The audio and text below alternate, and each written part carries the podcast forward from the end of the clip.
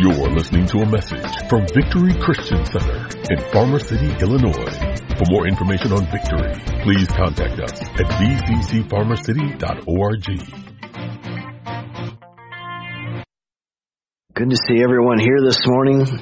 Glad you could make it. Um, we have been talking lately around here about peace.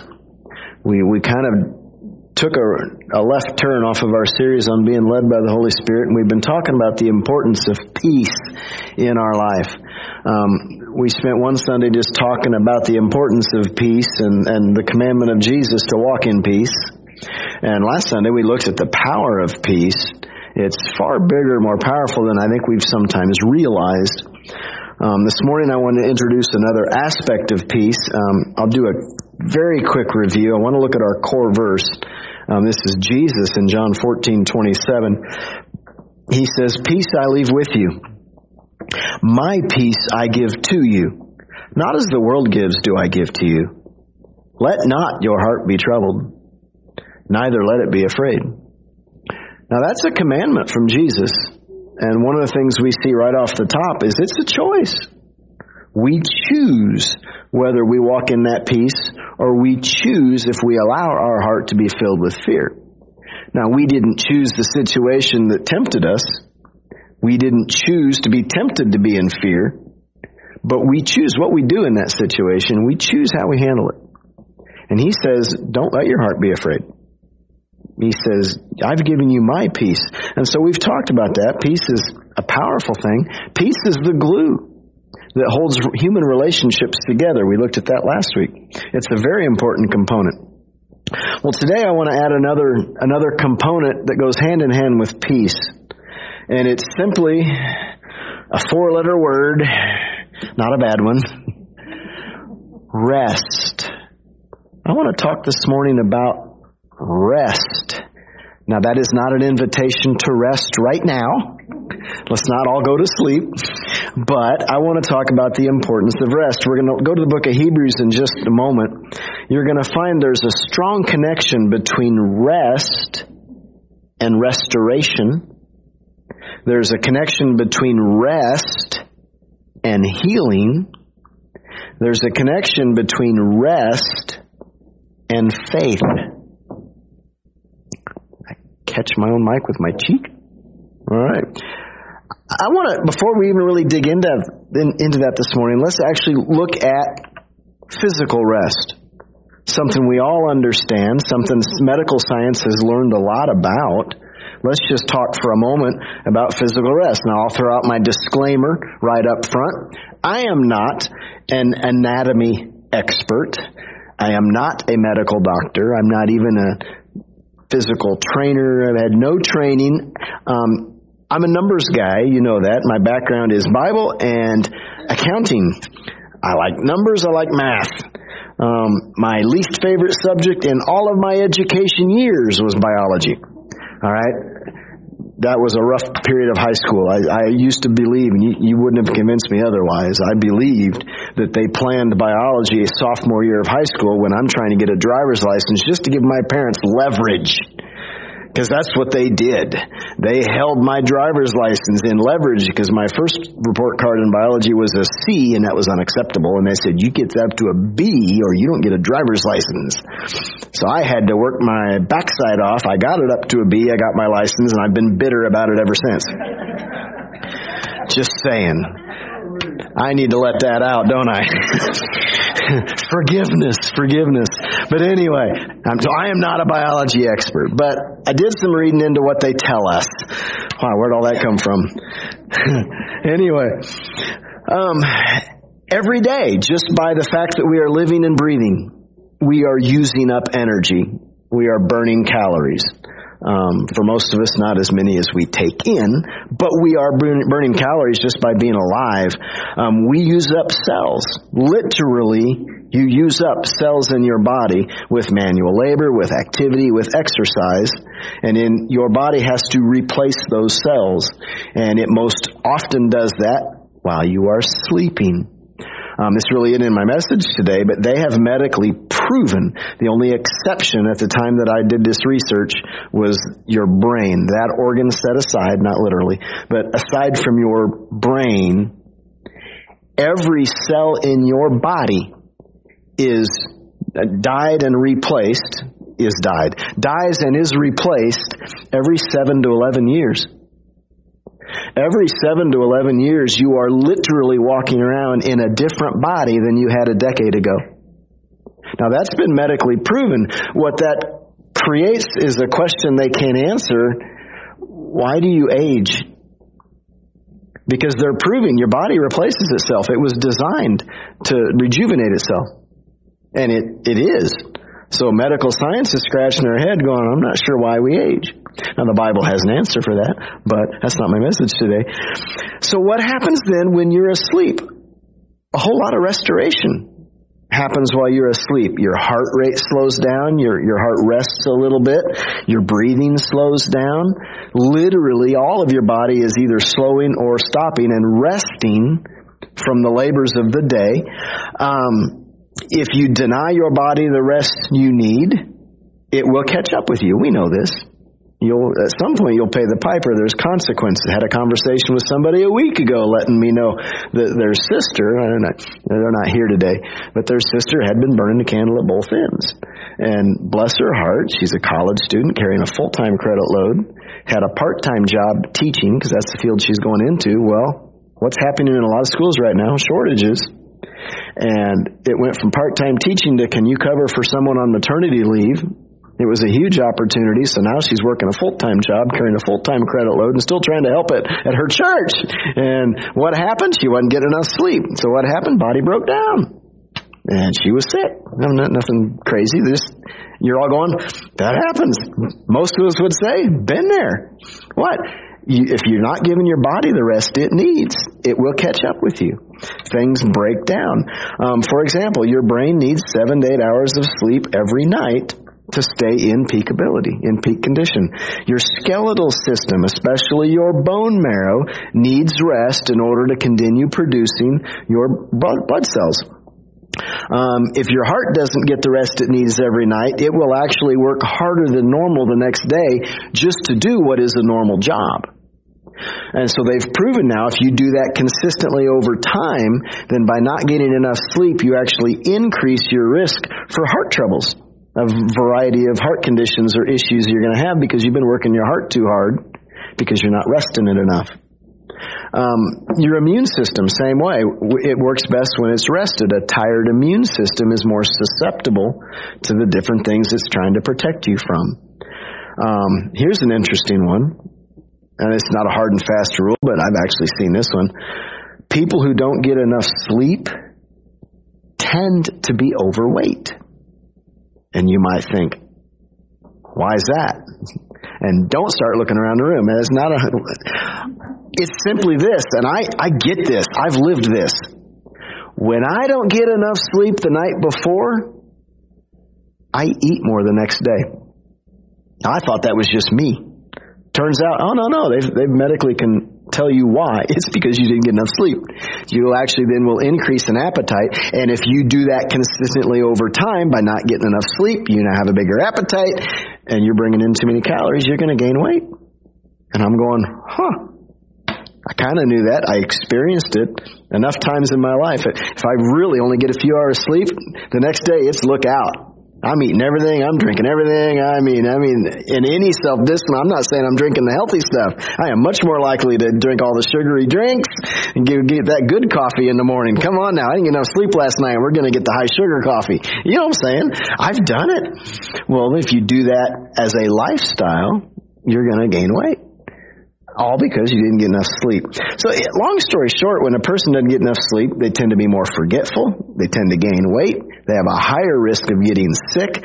They're actually going to age faster because they're working their body harder. They're going to look older sooner. And literally, they are shortening their life expectancy.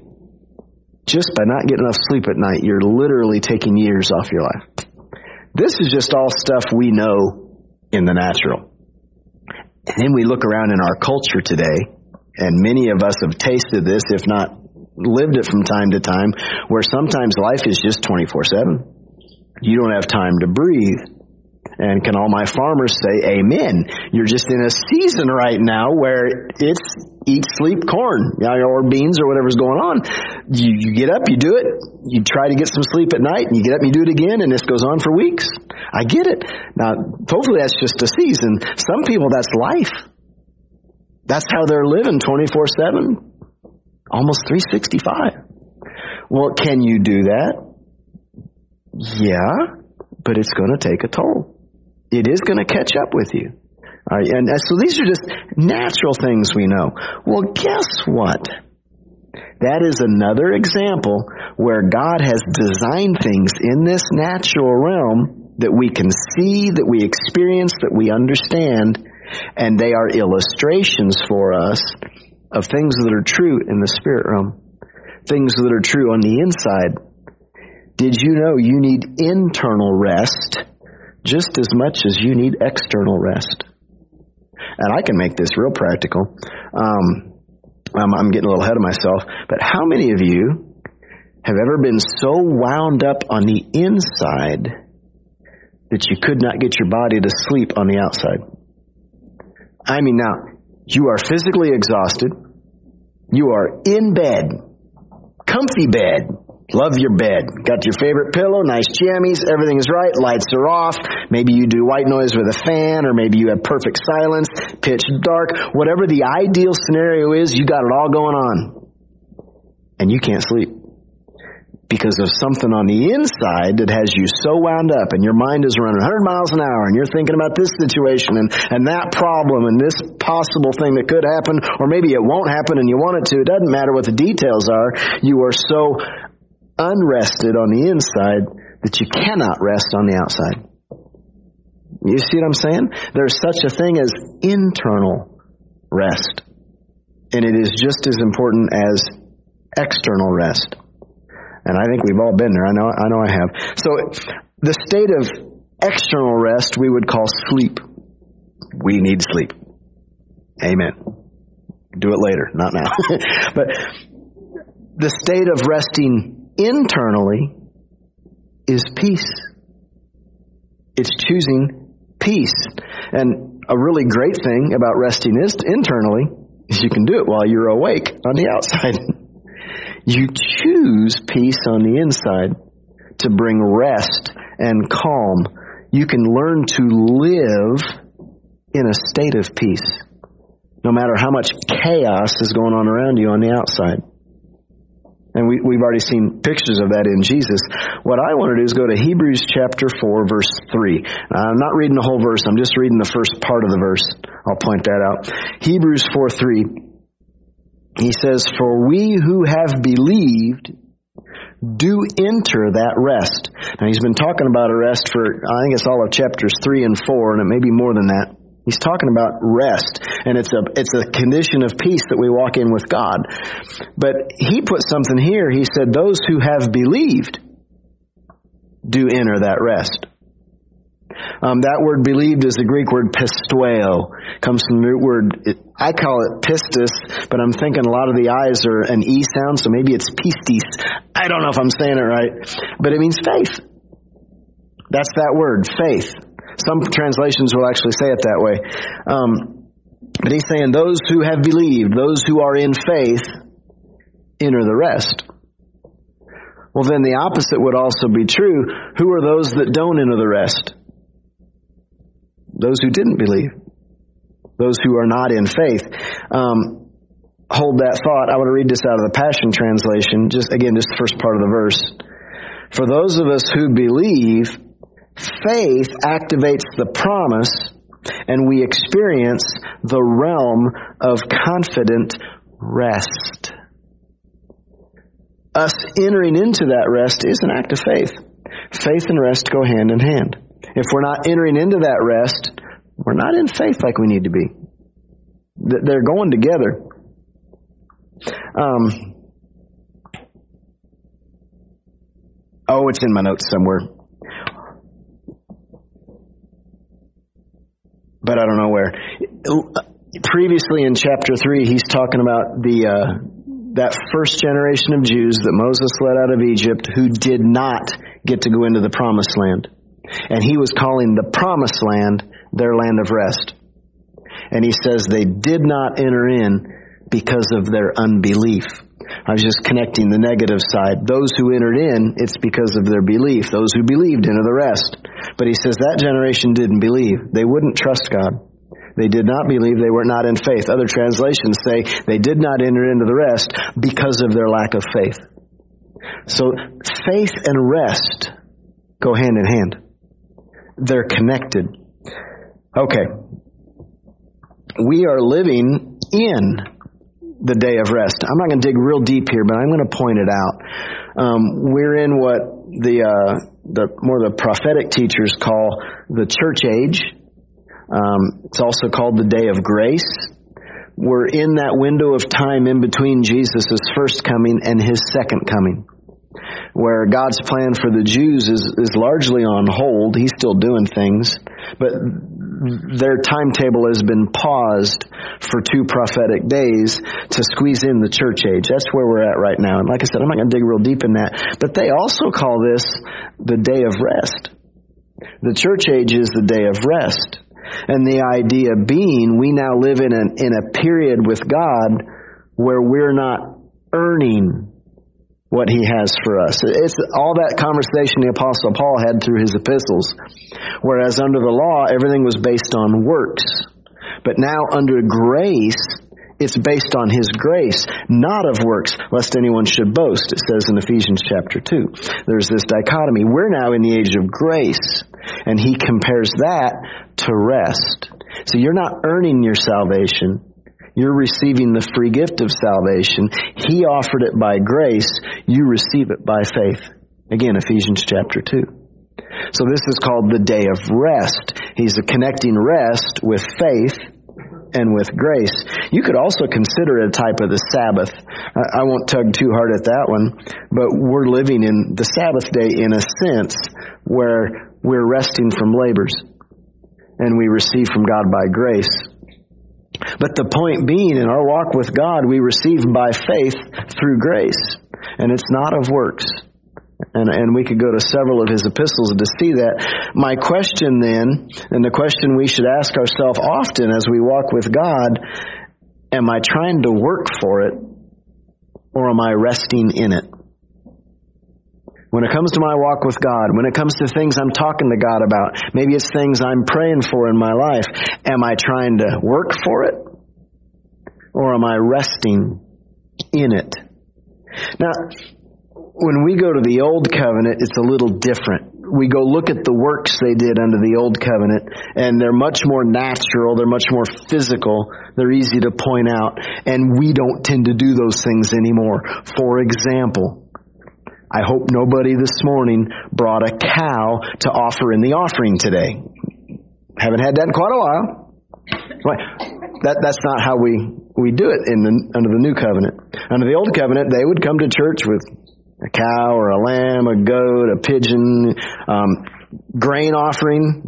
I love that harvest is coming up, but nobody came to church with corn or beans this morning.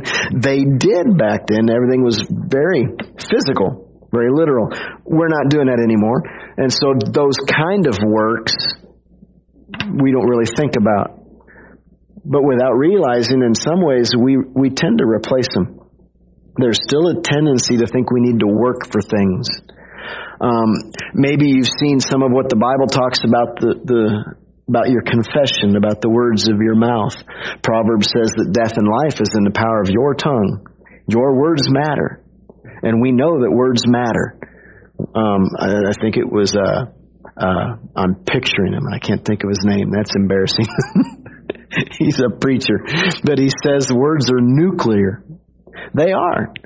That we talk about that childhood saying, "Sticks and stones may break my bones, but words will never hurt me." That is a lie out of the pit of hell. There are people damaged in life from words of people that were close to them. Sometimes words of parents, careless words in times of anger that scar them, hurt them. Words are powerful. Scripture says death and life are in the power of your tongue, your words.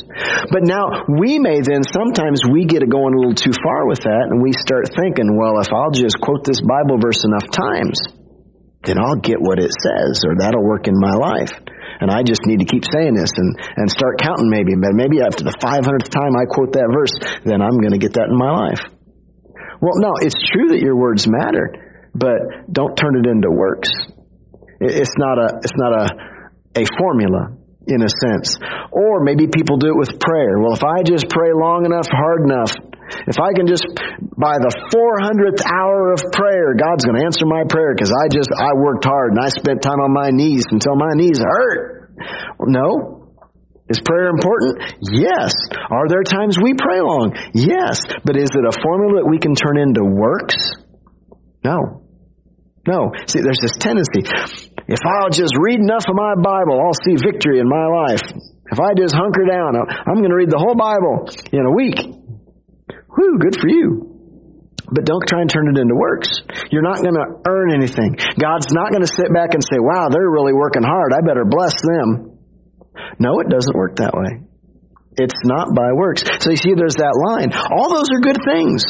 You need to watch your words and certain things not come out of your mouth. Likewise, there's some things you need to say on purpose. We need to watch words. We need to have an active prayer life. We need to be reading the Bible. Those are all good things, but they're not formulas that we turn into works. You understand the difference. We need to be careful about that. What did Jesus say? I want to go back to this in Matthew 11, 28. Jesus said, Come to me, all you who labor, all you that are working hard, he says, Come to me, all you that are heavy laden, laden, and I'll give you more things to do, and I'll give you more work, and I'll show you what work really is. No.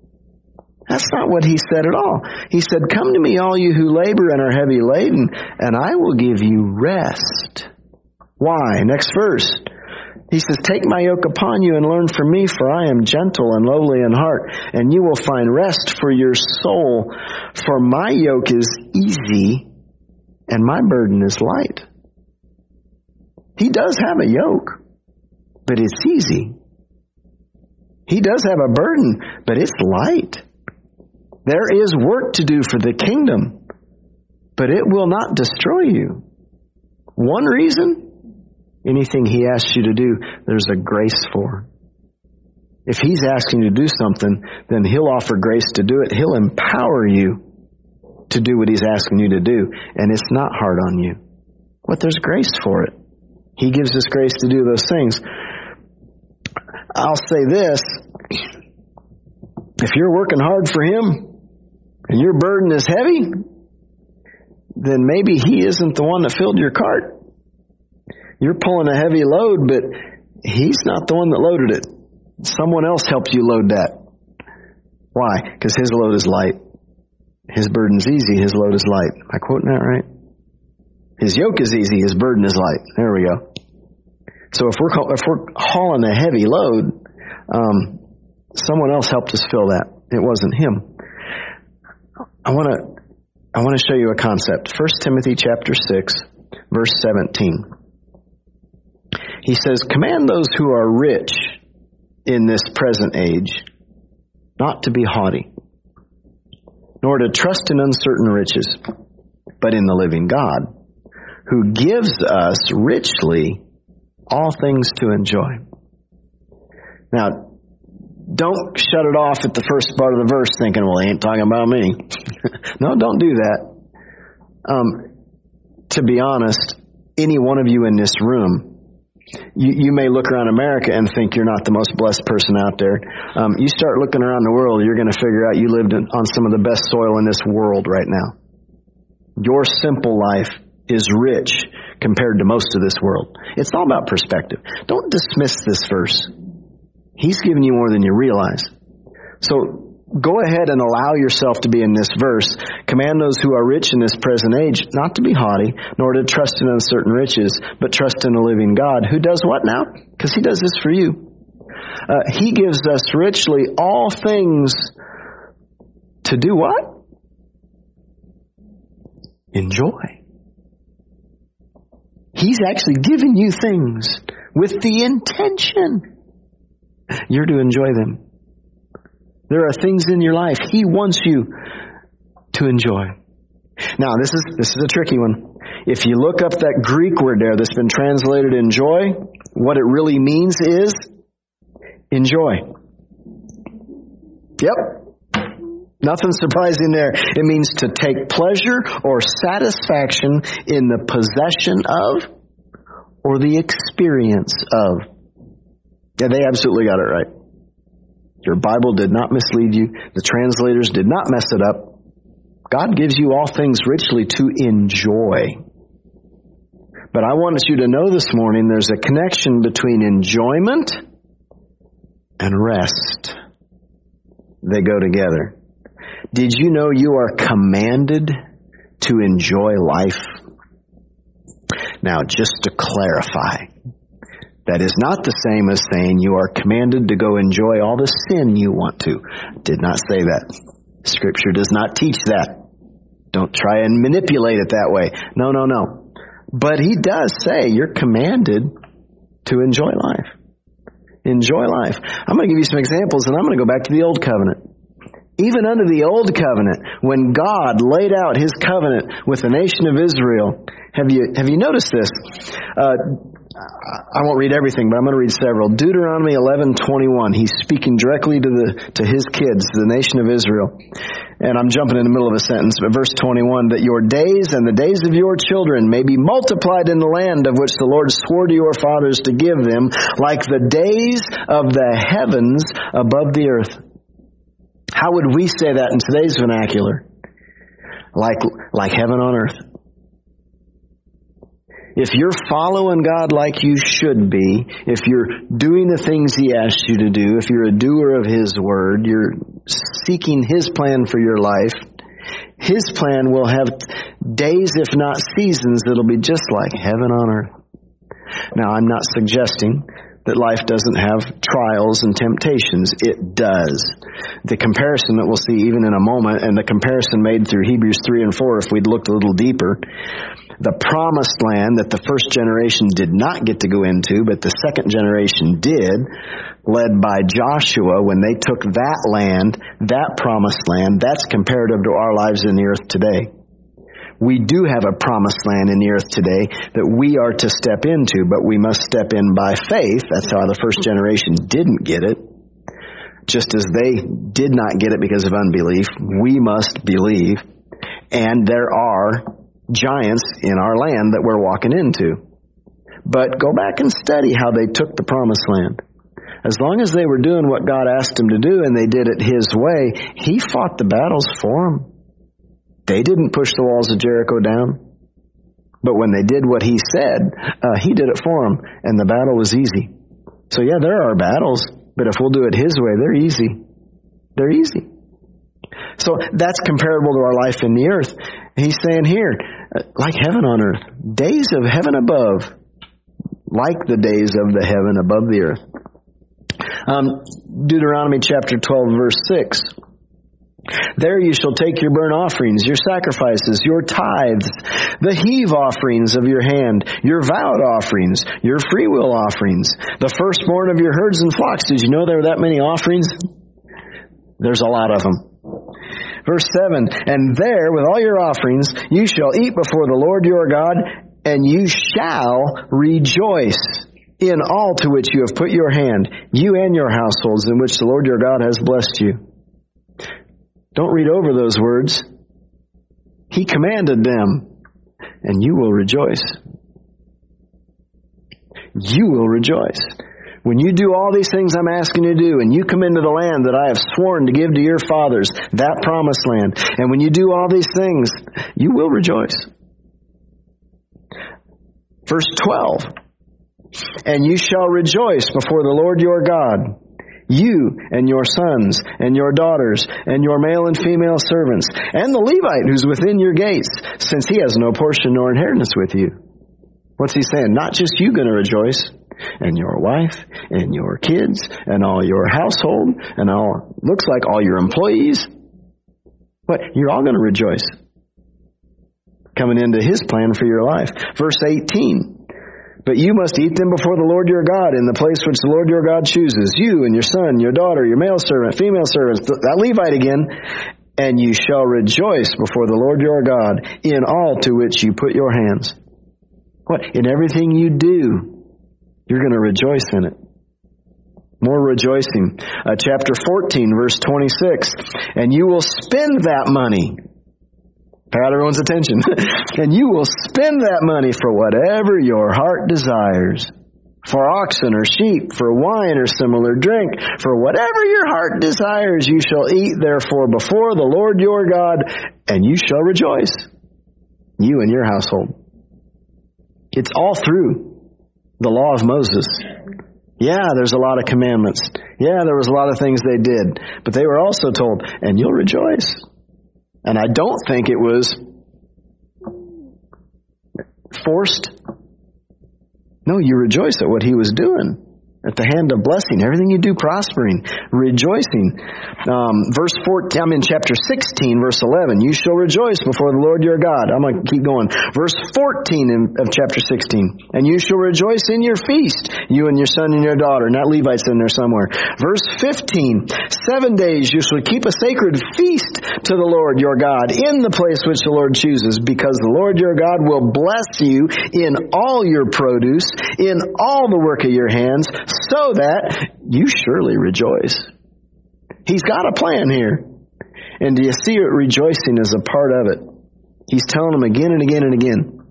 Now, I'm going to throw in one more little piece here before we leave the Old Covenant. When we go down to Deuteronomy 28, what you get into is that chapter of blessing and cursing, where you see the blessing of Abraham and all the things that God is going to do when you walk in his covenant.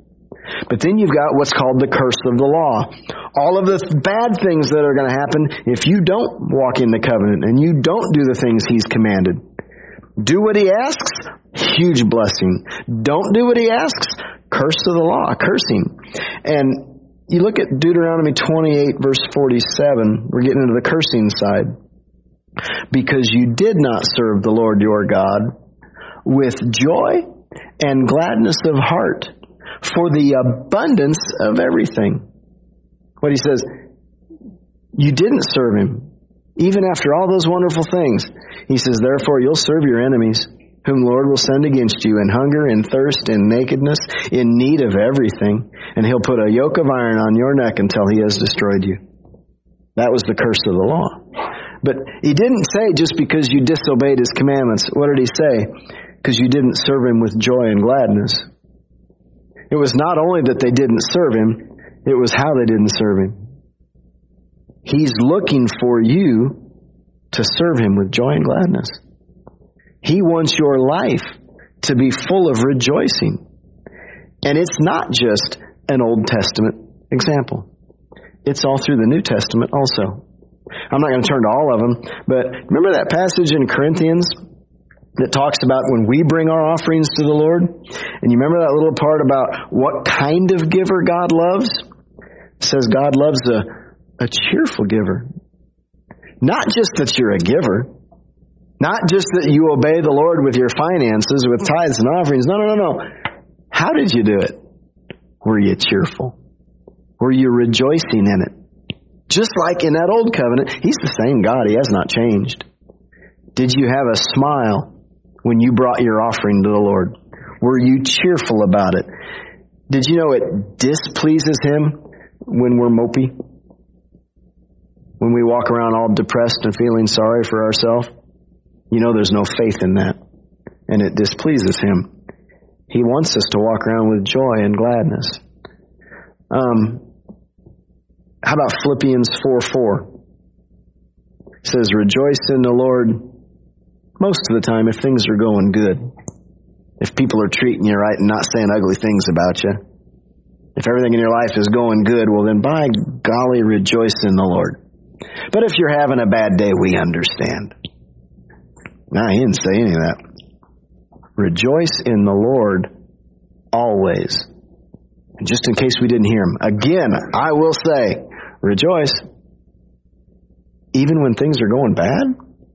Yeah, he didn't say thank God for everything, but he said thank God in everything. Even if maybe you've been arrested and you're in a jail cell and you're chained to the guard, you and Silas. and at midnight, what did they do? Started singing praises in the middle of a jail cell. Sentenced to who knows what in that particular instance. But what did they do? Begin to praise God at midnight and sang so loud that everyone in the cells heard. And it, it worked well if you remember how that story ended. So many times people do not enjoy what they have. There was a song in my youth, not to quote an old rock and roll song of my youth, but there was a song talking about really don't know what you got until it's gone. It was great when you had it, but you didn't appreciate it. You didn't take any value in it. And now that it's gone, well, you're really missing it. I really wish I could have that back. And that's a horrible place to be. I'm not going to quote from the song. It was just a heathen rock song. but it was true. Don't know what you got till it's gone. Don't live that way. Here's one that some people, okay, here's one that the younger people tend to take for granted. You'll see what I mean here right now. Some people don't really value their health until they start to lose it. You know what I'm saying? You know how wonderful it is and how great it is to wake up in the morning and not ache? To crawl out of bed and just land on your feet with energy and ready to go for the day and not hurt and moan all the way to the bathroom to brush your teeth or comb your hair or jump in the shower. You know, just to wake up with energy, right? You know how wonderful that is? It's even more wonderful when you've lost it for a little bit. It's wonderful when your body doesn't hurt. Now, this is a minor thing, but I rolled my ankle yesterday. Crystal watched me do it. I was out in the driveway and I just stepped on it. Funny, I don't know. I, it happened so fast, I'm really not sure what I did, but I just kind of rolled my ankle a little bit, and now it's sore, and I've been limping a little bit. It's better today than it was yesterday. It's not a big deal. But life is so much better when you're not hobbling all over the place because you did something to your ankle. You know? So I know that's a silly example. That's a little example. That's a yesterday example. I could have just moaned and whined and complained all day, or I can rejoice. Why? Because God was still good. My life is still good. I still had a good ankle on the other side, you know, and it feels better today. But so many people don't value what they have until they they lose it. Now it could be health, it could be relationships, it could be finances, it could be their career or any other number of things where you really do. I bet all of us, every person in this room, if you sit down and think about it, you've got some wonderful things in your life. You've got some wonderful people in your life. But are you valuing them? Are you taking those things for granted? Are you thankful for what God's already done in your life. Not all the things that we're dreaming about or, man, my life would be so much better if I could get a hold of. Are you thankful for what you have right now? See, there's a lie of the devil that, that I, we've probably all played with this a time or two, but a lie of the enemy that your enjoyment, your fulfillment in life is in something that's just out in front of you. That if you'll work hard enough, Eventually you'll be able to enjoy your life. If you'll just, you know, one of these days it'll all come together. If you work hard enough, you'll get to the right place financially and then you can enjoy life. Or maybe you'll get to the right place where your health is back where it needs to be and, and then you can enjoy life. Or maybe you'll get to the right place spiritually in your walk with God and boy, then life's just going to be fun. Or maybe once you get your marriage on a better track and stronger and, and healthier with your spouse, by golly, then we're going to enjoy life. Or once we get all them kids straightened out, then we'll enjoy life. Or once I get my retirement goals met, and get all those things funded, by once we retire, boy, then we're going to enjoy life. You know, or once we get into the right house, or once I get the right car, or the right truck, or this could go on and on. Once I get to fill in the blank, then life will be good. That's a lie. See, on one level, when when are you going to start enjoying life? When are you going to start rejoicing? I think in some cases, because most everyone, if you're a child of God, if you've received Jesus as your Savior, then when this life ends, when this body fails you, heaven is your eternal home. And the devil knows that. And for the most part, and I'd say pretty much for the most part, he can't touch that. He's not going to stop you from enjoying heaven. So what will he settle for? Make sure you don't get any, any taste of that heaven while you're still here. And one of the ways he does that is to convince you that it's still out in front of you. And if you'll just keep working for it, maybe one of these days you'll finally get to enjoy something. Where God has said, I want you to enjoy every day. Are you enjoying what He's already done for you? Are you with me? When are you going to start enjoying? Um, because, it, okay, I think I said it, but this is the other side of it. Don't be so busy hoping for a better tomorrow that you take for granted what He's already done for you today. There's a thesis of what I'm trying to get across. Uh, I think it's a it's a book by Joyce Meyer. I have read the book, but the title of the book is enough. You, you can almost just read the title. Enjoying where I am on the way to where I'm going. Am I going somewhere? Yeah. Does God have a big future for me? Yeah. But I'm still going to enjoy the today on my way to tomorrow. It's a heart attitude. It's a way of living life. Um, I'll add an element to it, and I'm I'm just about done for this morning. But I want to add the element of stewardship. Are you being a good steward with the things that God has already blessed you with? And that sometimes you think stewardship, your mind goes straight to money, and, and that would be true, but it's far bigger than that. How about your physical body? God has blessed you with an amazing body. These bodies are fearfully and wonderfully made. Are you being a good steward with your body? Are you taking care of your body? Are you getting enough sleep at night since we were talking about that?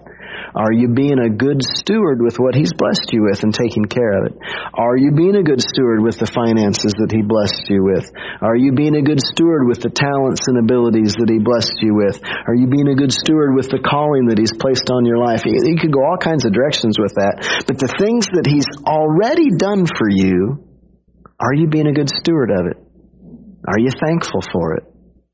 Because there's some principles that Jesus introduced. I'm not going to go turn to all of them, but these will probably sound familiar to you. Um, Jesus said in one place, For to everyone who has, more will be given, and he will have an abundance. But from him who does not have, even what he has will be taken away. Uh, the context of that was the parable of the talents, where he had given certain things to a bunch of servants and said, Now go use it. And the ones who were faithful with what they'd been given, came back with increase and he blessed them with even more. But the ones who did nothing with what he gave them had even what they little they had taken away. They weren't good stewards with what he'd given him. In another place, Jesus said this He who is faithful in what is least is faithful also in much. And he who is unjust in what is least is unjust also in much. What's he saying? If you're not going to be faithful in the little things, he's not going to reward you with bigger. How do you get into the bigger things with God? You be faithful with the little ones. He says, if you won't be faithful with a little bit, you won't be faithful with the big things either. See, we, t- we sometimes think that. Oh, I'm not real worried about those little things, but when I get into that right big opportunity, I'll get it right. Jesus said, no, you won't. if you're not going to get it right in the little things, He won't even trust you with the big things. So connect that to what we're talking about. Are you being a good steward with what He's already done in your life? The good things He's already done for you. Are you grateful? Do you rejoice in it? Have you told Him thank you lately? Um, that's a whole other series I've talked about that is uh, an attitude of gratitude. Do you want to know one of the number one ways you can increase your capacity to receive from God? Is be thankful for what He's already given you. Gratitude opens the door for Him to do more. If you've ever been a parent, you've probably kind of stepped into that. It's easier, and I'm not saying you pick favorite with your kids, don't, don't go down that path, but it's easier to love on the ones that love you back, that say thank you, that are good with the things you've given them. Now, it's harder with the ones that they don't seem to care what you've given them. They are hard on the things you give them. They seem ungrateful for everything you've ever done for them. Now, I'm not saying I'm not giving you license to treat them unequally. I, my mind also goes to the picture of the prodigal son, and God still treated both sons equally. So I'm not giving us license, but I recognize the temptation. Are you with me? Make it easy on your Heavenly Father. Be grateful for what He's done for you. Be thankful. He loves that. He, he, he says rejoice. Hmm. Well, where do I close this this morning? Don't push off to tomorrow. What are you thankful for right now? What things do you have to enjoy right now? One last thing, and I think I'll close with this. And it's back to that attitude thing. It is so easy to just be negative about things. I, think it's just because we're tempted by the tempter. We're tempted by this society. Our society tends to be that way. It is so easy to walk into any situation and see what's wrong. It's so easy to look at people and find fault and to see weakness and to recognize, oh, there's something wrong about this. We were talking about that with the youth group recently. This isn't in my notes, but I'll throw it in real quick. Jesus said in a very popular passage, He said, um, Seek and you will find. Ask and it will be given. Knock and the door will be opened.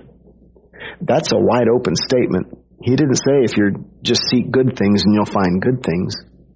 No, if you're seeking bad things, guess what you're going to find? It's a spiritual truth. If all you're looking for is the bad in someone, you're going to find it. Like none of us perfect. I don't care who you pick. You look long enough, you can find a fault because you're going to find what you're looking for. Or you can be the person that looks for the good thing. And with most people, you don't have to look super long. You can find some good. There are some you look a little longer. But Jesus said you'll seek what you're, you'll find what you're seeking for. Seek and you will find. So if you're looking for something good about anyone, you look long enough, you'll find it. Now I'll give you a little piece of free advice and I'll get back to this. Once you find it, celebrate it. Make a deal of it. Especially if you had to work hard. Put a spotlight on, I just love this about you. But Build them up. Find that one good thing and make a big deal over it. Encourage them in it. That's what the New Testament calls it edify. To charge them up like a battery. Build them up. Don't tear them down. Build them up. That's what my pastor says all the time. He says, we don't tear people down. We build people up. I think he says it the other way. We build people up. We don't tear people down. But it's, it's true. That's biblical. You're gonna, you're gonna find what you're looking for. But it's so easy then, back to this, to be negative. Let's pick a silly example. You ever got up in the middle of the night and you just caught your pinky toe on a corner of furniture or something? All right. Now, in that moment, where does all of your attention go? To the pinky toe. Never mind, I got nine other toes that feel wonderful. I got ten fingers working great. Now, I realize that toe is screaming, but my heart's still beating. I'm still breathing air. Mine's still working. Life is great, but where's all my attention? On that one pinky toe. Now, on one hand, yes, the toe is hurting. We need to help the toe. But even in moment, there's that we need to make sure that we're not so in so enraptured in that one negative thing that we forget all the good. Okay, maybe that's a silly example, but hang with me. Um, I've made that point. Let's go ahead and wrap this up.